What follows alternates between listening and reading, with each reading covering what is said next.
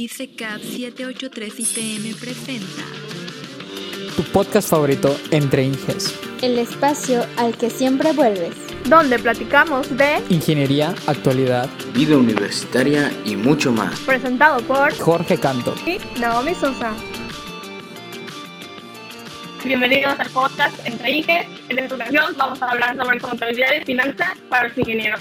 En esta ocasión tenemos a la doctora Ganso Barcelo, quien es contadora pública con una maestría en administración y doctorado en ciencias de la educación. Cuenta con una experiencia de más de 20 años como docente en asignaturas contables, económicas y administrativas en el 80% de los planes de estudio del Tecnológico Nacional de México, Tecnológico de Medida, y con 23 años de experiencia en el área contable, financiera de costos administrativa y fiscal en empresas de calidad. Es todo un gusto tenerla aquí con nosotros, maestra. Agradecemos que aceptado la invitación para empezar y introducirnos en todo este tema de lo que es la contabilidad y la finanza. ¿Cuál es la relación de la contabilidad en ingeniería industrial y para qué va a servir a mí como ingeniero industrial el ejercerlo? Bueno, primero que nada, me da mucho gusto el estar aquí con ustedes. Es un gusto también pertenecer, bueno, eso no estaba dentro de la, de la semblanza, pero bueno, yo soy la, el asesor facultativo del capítulo 783 y eso pues lo vengo haciendo desde hace más de seis años, ¿no? Y es un gusto estar aquí presente porque pues yo he visto asignaturas o he dado también las asignaturas de contabilidad, de costos, de finanzas dentro ah, y de proyectos de inversión dentro de la institución durante muchos años, además de que he trabajado en esos aspectos, ¿no? Y para mí, ¿por qué es importante que ustedes como ingenieros industriales sepan de contabilidad y finanzas? Pues es muy fácil y muy sencillo. Ustedes van a ser tomadores de decisiones allá afuera. Y siempre las decisiones de un ingeniero industrial tienen que estar basadas en datos objetivos. Y qué mejores datos objetivos que precisamente los datos que arroja la contabilidad y las finanzas, ¿no? Este, la contabilidad y las finanzas lo que hacen más que nada es trasladar a números o a pesos todo lo que ustedes estén desarrollando dentro de la empresa. Así que si, bueno, están trabajando con un producto, pues hay que determinar el costo del producto.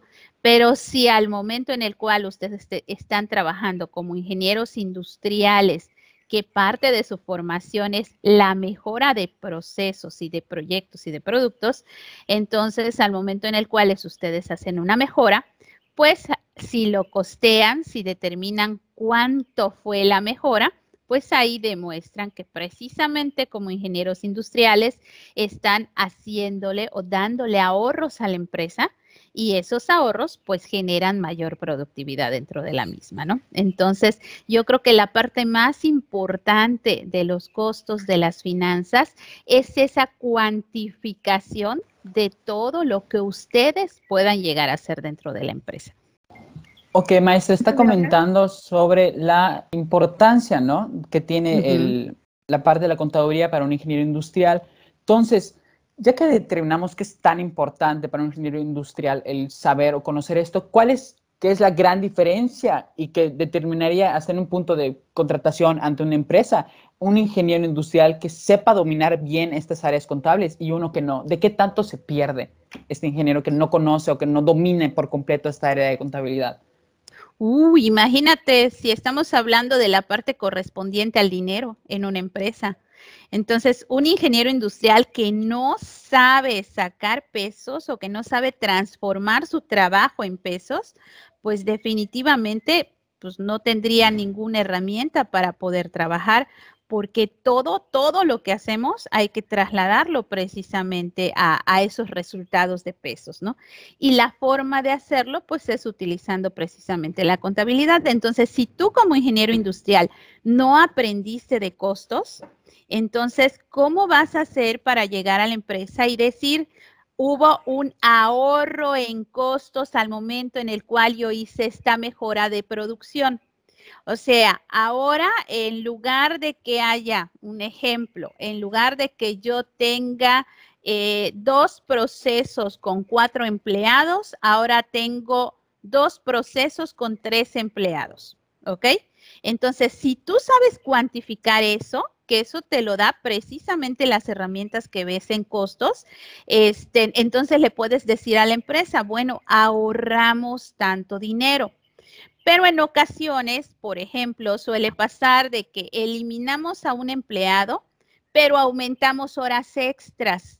Entonces, si tú aumentas horas extras y eliminas un empleado, pues ya no hay un ahorro dentro de la empresa.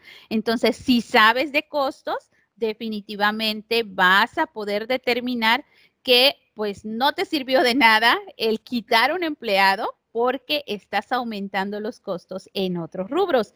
Entonces, sí es muy importante esta parte. Si no aprenden ustedes de costos, pues entonces es igual a que no hayan terminado su carrera porque pues no podrían tomar decisiones, o sea, serían únicamente uno más del montón que pues tal vez sepan algunas herramientas para aplicar dentro de la empresa, pero nunca van a poder tomar decisiones concretas, ¿no? Porque parte de las decisiones las tienes que tomar con pesos.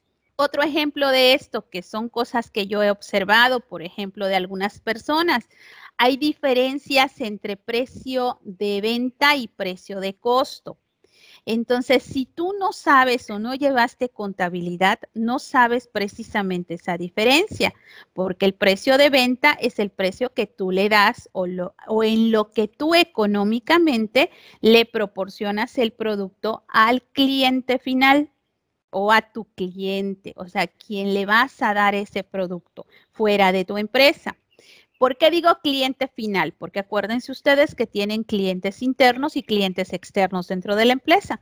Los clientes internos, pues son los otros departamentos a quienes yo les voy pasando mis productos, ¿no? Y hasta que lleguen al vendedor y el vendedor se lo entrega a la persona que está fuera de la empresa.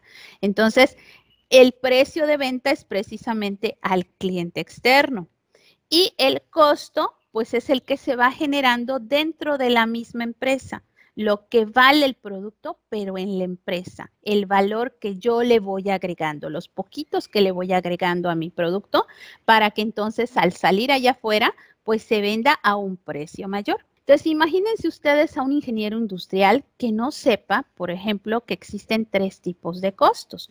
Los costos de materiales, los costos de mano de obra y los costos indirectos de fabricación.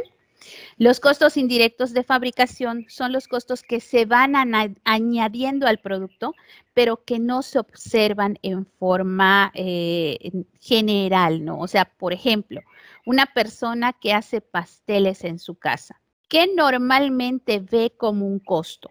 Pues como materiales la harina, el aceite que le ponga al pastel, el azúcar y este, la levadura, eh, la leche, huevos, o sea, todo lo que lleve el pastel físico es lo que ellos consideran como, mano, como materia prima.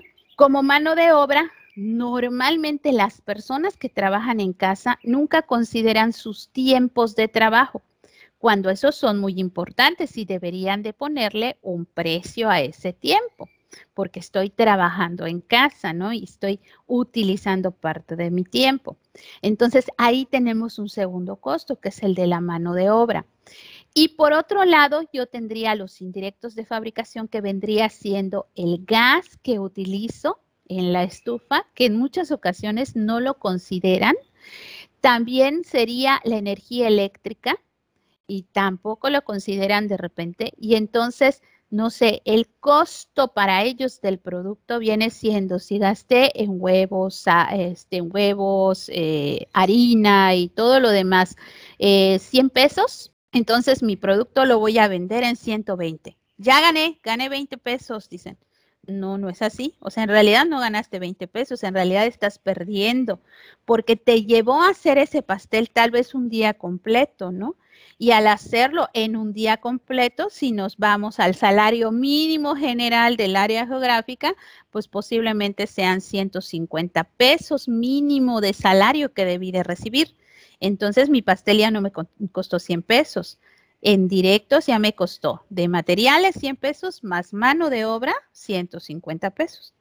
Y después el gas, el, este, la energía eléctrica y todo lo demás, cuando se gasta tu tanque de gas, dices, y ahora no tengo para comprar. Entonces, si no lo consideraste dentro de tus costos, pues lógicamente, pues tu producto va a salir muy barato a la venta, pero pues no vas a tener para hacer más pasteles porque ya no vas a tener para comprar el gas, no vas a tener para pagar tu energía eléctrica. Entonces, eso así en chiquito, así como ocurre en casa cuando hacen y venden pasteles, lo mismo ocurre en las empresas. Entonces, si tú como ingeniero industrial no sabes que existen esos tipos de costos, definitivamente no los vas a considerar en el producto y siempre vas a perder en tu empresa, ¿no? Entonces, sí es muy importante este, el saber que existen esos tipos de costos para que ya teniendo en cuenta que son, no sé, 50 pesos de indirectos, entonces tu pastel en realidad ya no costaba 100 pesos, sino que costó 300 pesos y entonces ahora sí véndelo en 400, 500 pesos para que puedas obtener una utilidad, ¿no? Entonces, es lo mismo que ocurre en las empresas. Entonces, si ustedes como ingenieros industriales no saben de estos procesos, definitivamente, pues no van a llegar a nada dentro de las empresas, ¿no? Por otro lado, este, la contabilidad se refiere precisamente a llevar los registros de esto que les acabo de decir.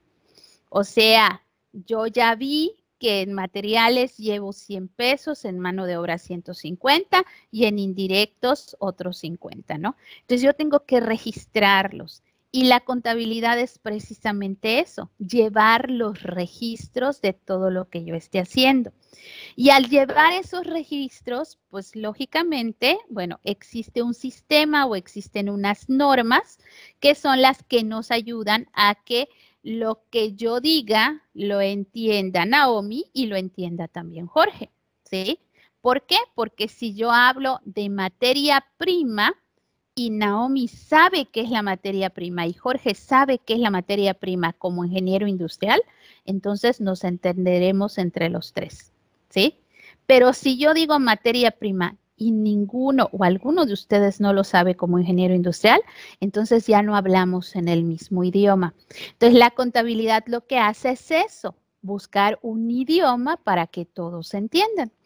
Cuando ustedes ven algo de contabilidad por allá, se enteran que existe una cuenta que se llama bancos. ¿A qué se refiere la cuenta de bancos? Pues a todo el dinero que tengo metido precisamente en una institución financiera y ahí se lo tengo depositado, ¿no? Entonces, cuando yo diga bancos, ya sabe Jorge que banco se refiere al dinero que está ahí depositado en esa institución financiera que es propiedad de la empresa, ¿ok? Y lo mismo sabe Naomi. Entonces, eso es lo que hace la contabilidad. Y todos los registros que vayamos haciendo, pues se hacen precisamente en esas cuentas contables. Y se utilizan los estados financieros para interpretar todas o para agrupar todas esas cuentas contables que ya registramos. Entonces, hacemos estados financieros y ya podemos ver de un mes a otro mes, pues pasó esto, estábamos aquí y llegamos aquí, o llegamos aquí, o estamos iguales, ¿no? Entonces, para eso nos sirve la contabilidad. Entonces, imagínense como ingenieros industriales que no tengan esta información, que no sepan nada de esto. Entonces, van a entrar a la empresa y la empresa les va a decir, ah, pues sácame el costo del producto, por ejemplo, o dime cuánto ahorraste. Y entonces, pues se van a quedar así con el ojo cuadrado y, pues definitivamente les van a decir gracias, pero aquí no les necesitamos, ¿no? Parte de lo que yo he visto en entrevistas de trabajo en ingenieros industriales es que les hacen preguntas relacionadas con costeo. A ver, ¿qué harías en caso de y cuánto ahorrarías? Te dicen, ¿ok? O sea, no te dicen, dame el costo de, sino que te dicen cuánto dinero ahorrarías. Entonces ya tú tienes que utilizar tus conocimientos contables, financieros, para poder decir, bueno, pues ahorraría tanto si hiciera yo tal cosa, ¿no? Entonces, para mí, por eso es muy importante, ¿no? Ahorita que está como hablando de que, no, ¿sabes qué? Tienes que aprender de costos, tienes que saber de esto. ¿Cuáles son esas habilidades financieras que todo ingeniero industrial debe tener? Hablando de, ¿no sabes qué? Debes dominar a cierto nivel Excel. ¿Sabes qué? Debes saberte la teoría de costos ya al 100%. O léete este libro. O sea, ¿qué habilidades financieras debería dominar o ya tener un ingeniero? Mira, hablaste de un tema muy importante, primero que nada, ¿ok? Los sistemas o los softwares, ¿sí? Softwares relacionados con contabilidad hay muchísimos, pero hay una cantidad impresionante. Sin embargo, en Yucatán hay uno que es muy común porque la empresa es de acá. Sin embargo, si la digo, voy a meter un strike, ¿ok? Este, y por confidencialidad no creo que sea conveniente, ¿no?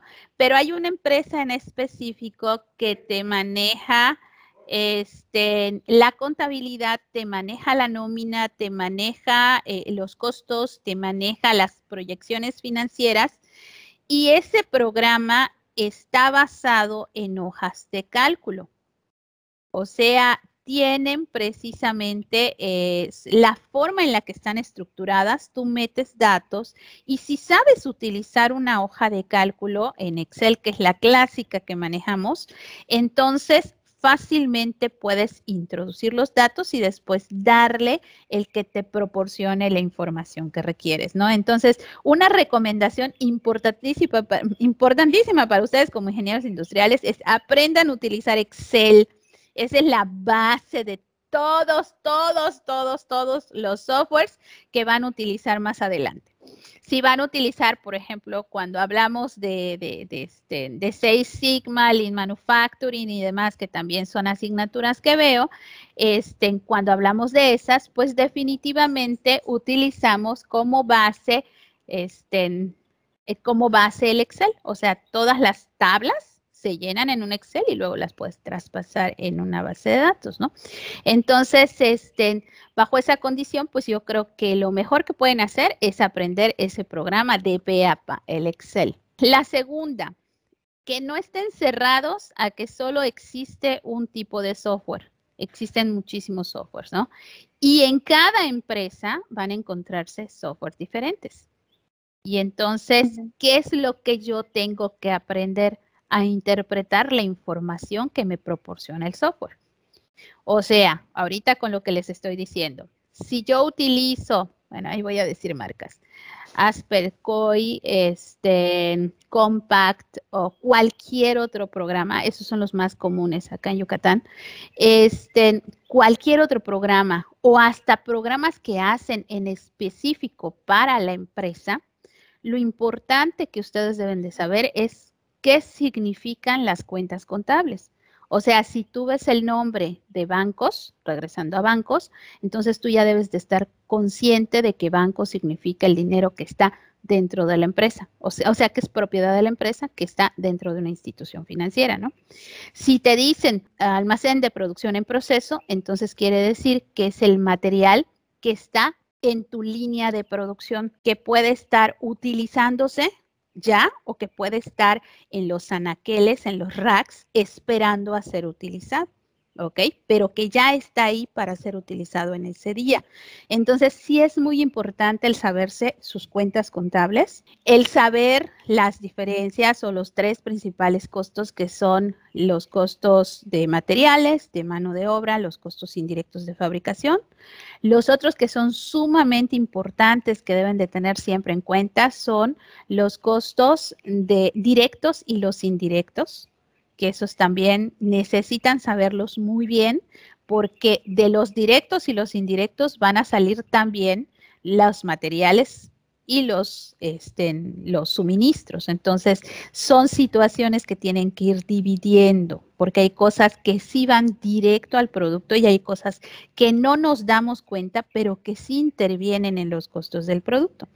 Como indirectos, podría yo decir, bueno, cuando yo termino de cocinar el pastel, tengo que limpiar las cosas que yo utilice, ahorita sobre todo hablando de pandemia, lo que yo utilice para hacer la limpieza y sanitización de mi área de trabajo, pues todo eso también cuesta. Pero eso no va dentro del pastel, entonces no es directo, es indirecto. Pero lo tengo que poner como parte del costo del pastel.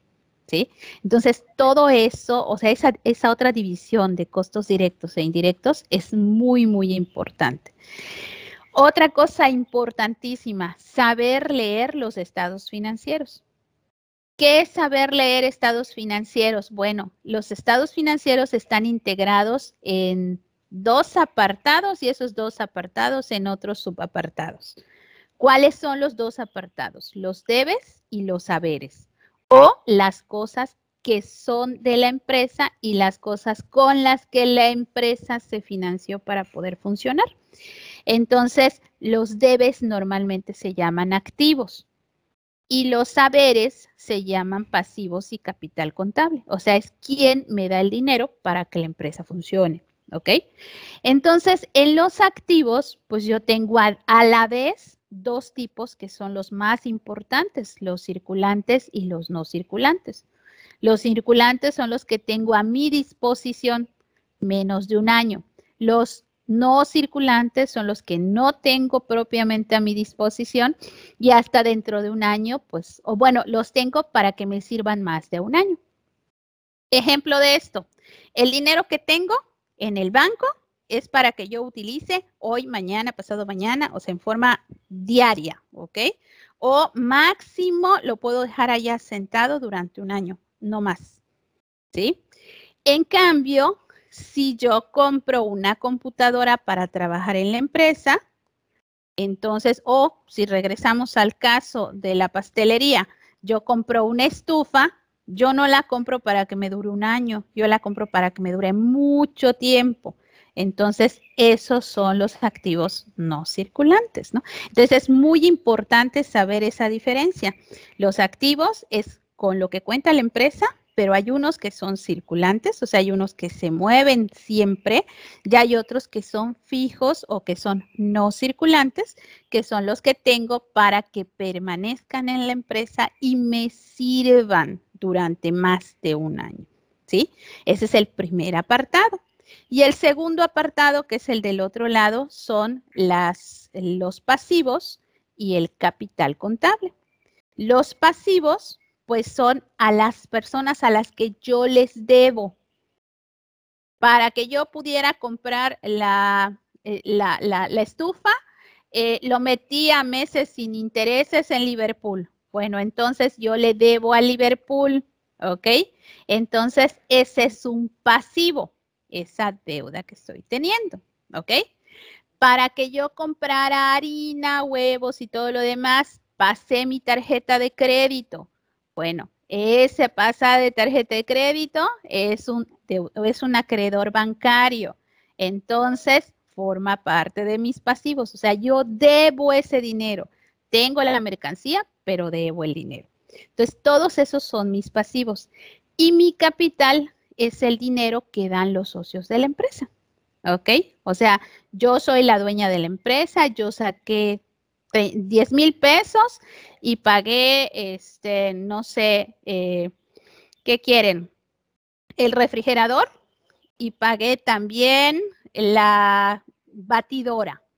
¿Vale? Entonces, la batidora, el refrigerador ya no lo debo, sirven en la empresa, yo los di, yo los doné a la empresa, entonces ese es mi dinero y yo soy el capitalista. ¿Ok? Ese es el capital contable.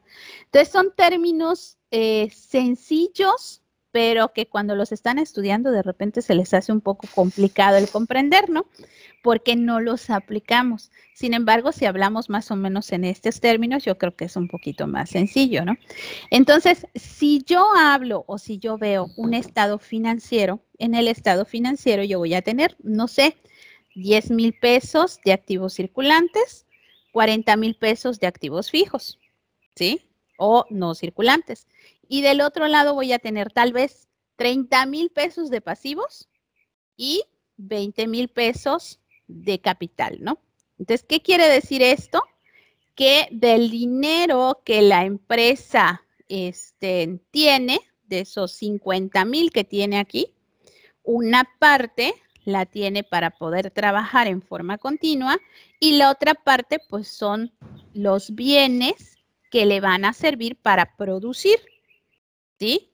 Y por el otro lado tenemos a los, este, a los pasivos, o sea, esos 30 mil pesos que yo ya dije, pues es todo el dinero que le debo a alguien. y tengo que pagarlo, que puede ser en meses sin intereses, puede ser en préstamo directo o, tal vez a una persona que me haya dado el dinero que le tengo que devolver, ¿no? Entonces, ya sé que esa es la parte del pasivo y la parte del capital, pues es el dinero que yo di. Entonces, así creo que es un poquito más fácil de leer. Bueno, así se leen también los estados financieros de las empresas.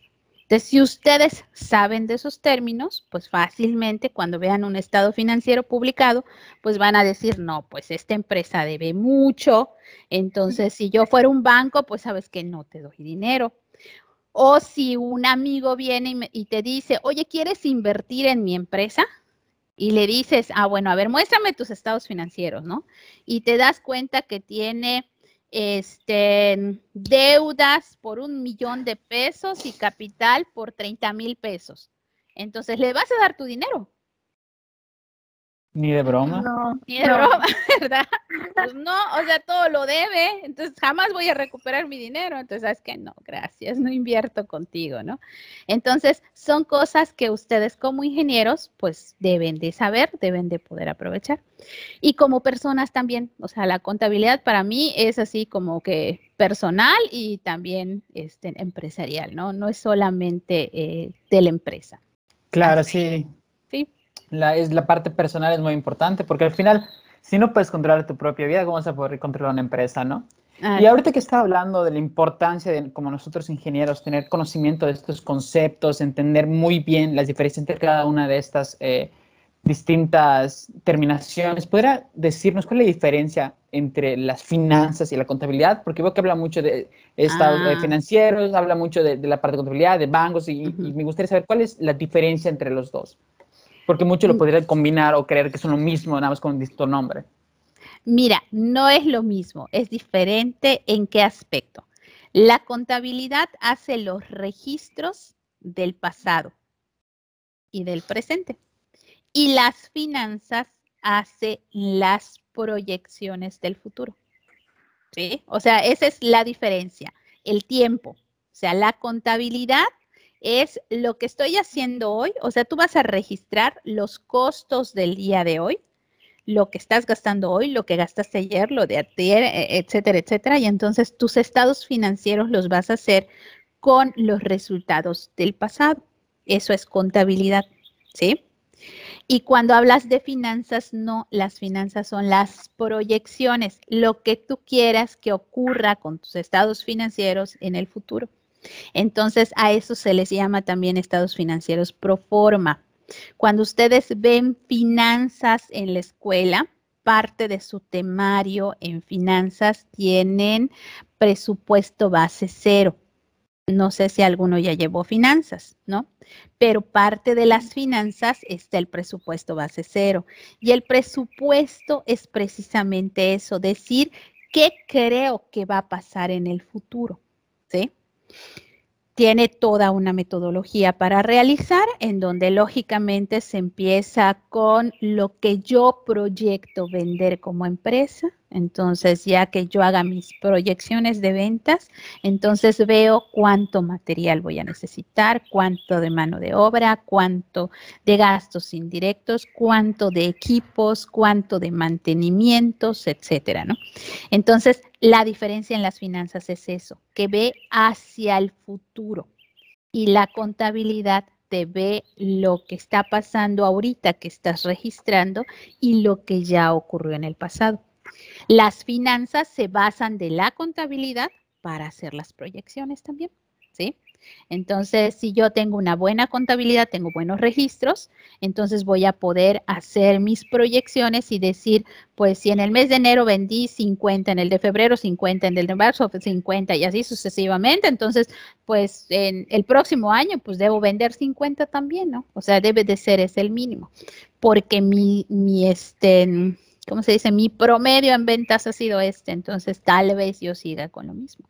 Entonces, sí es muy importante esa, esa parte, esa diferenciación, ¿no?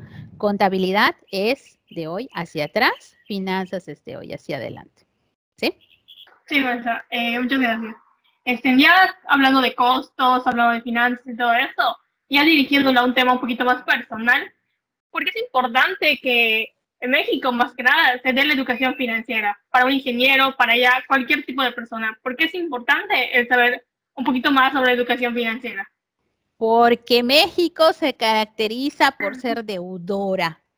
Así de fácil y sencillo. O sea, fíjense que en una ocasión, este, dando unas clases por allá, eh, me encontré con alguien, estudiante, a quien le habían proporcionado una tarjeta de crédito de 3 mil pesos una departamental que vendía ropa. Entonces esta persona fue, recibió su tarjeta y dijo, ah, qué padre, tengo 3 mil pesos. Y fue y se compró 3 mil pesos en ropa, zapatos y accesorios. Llega el mes, le llega su estado de cuenta y entonces le dicen, tu pago mínimo es de 300 pesos.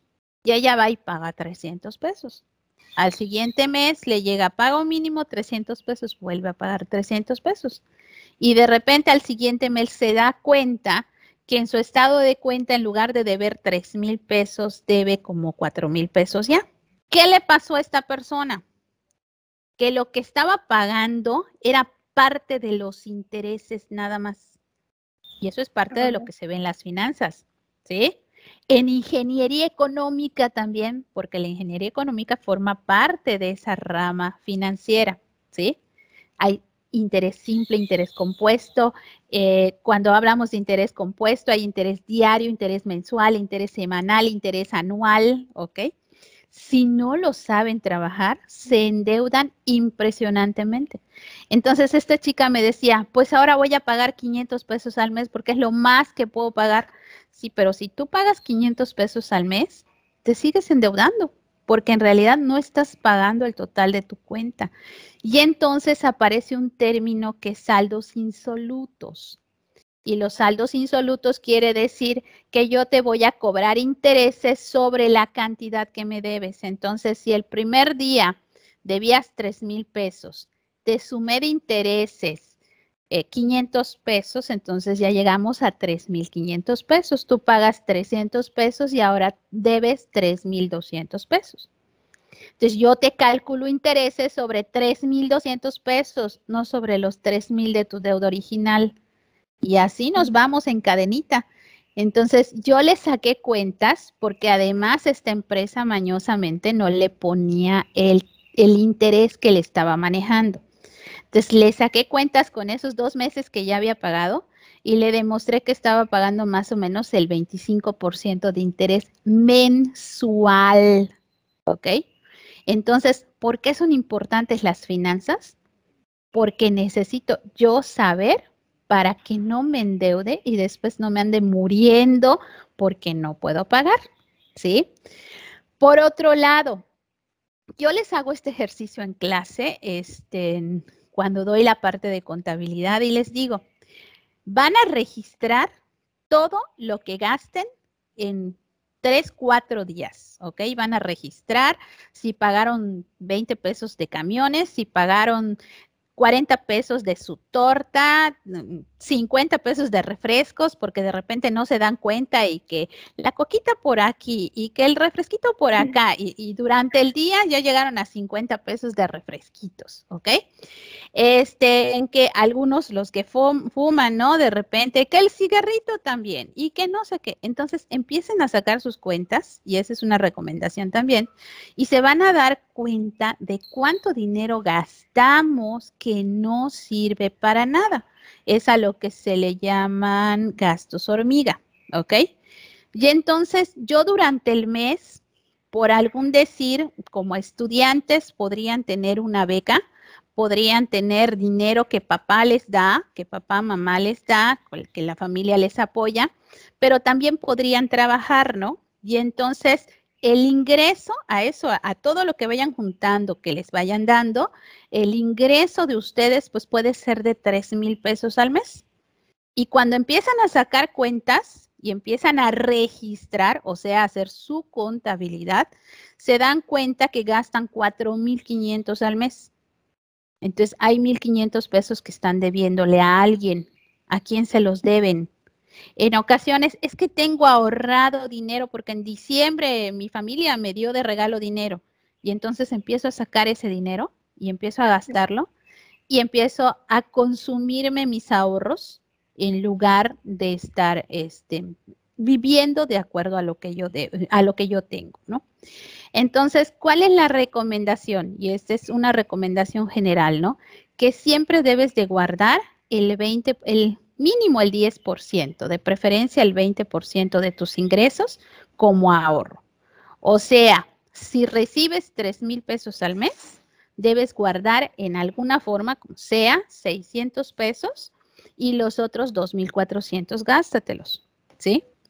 Así deberías de estar nivelando tus, tus gastos personales.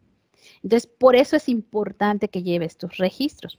Hablamos nuevamente de contabilidad y para que vayas proyectando y entonces posiblemente a finales de año, si necesitas una computadora, pues te compres la computadora porque ya juntaste ese dinero, ¿no? Este, es muy recomendable que si ustedes no saben manejar su crédito, entonces mejor no lo utilicen.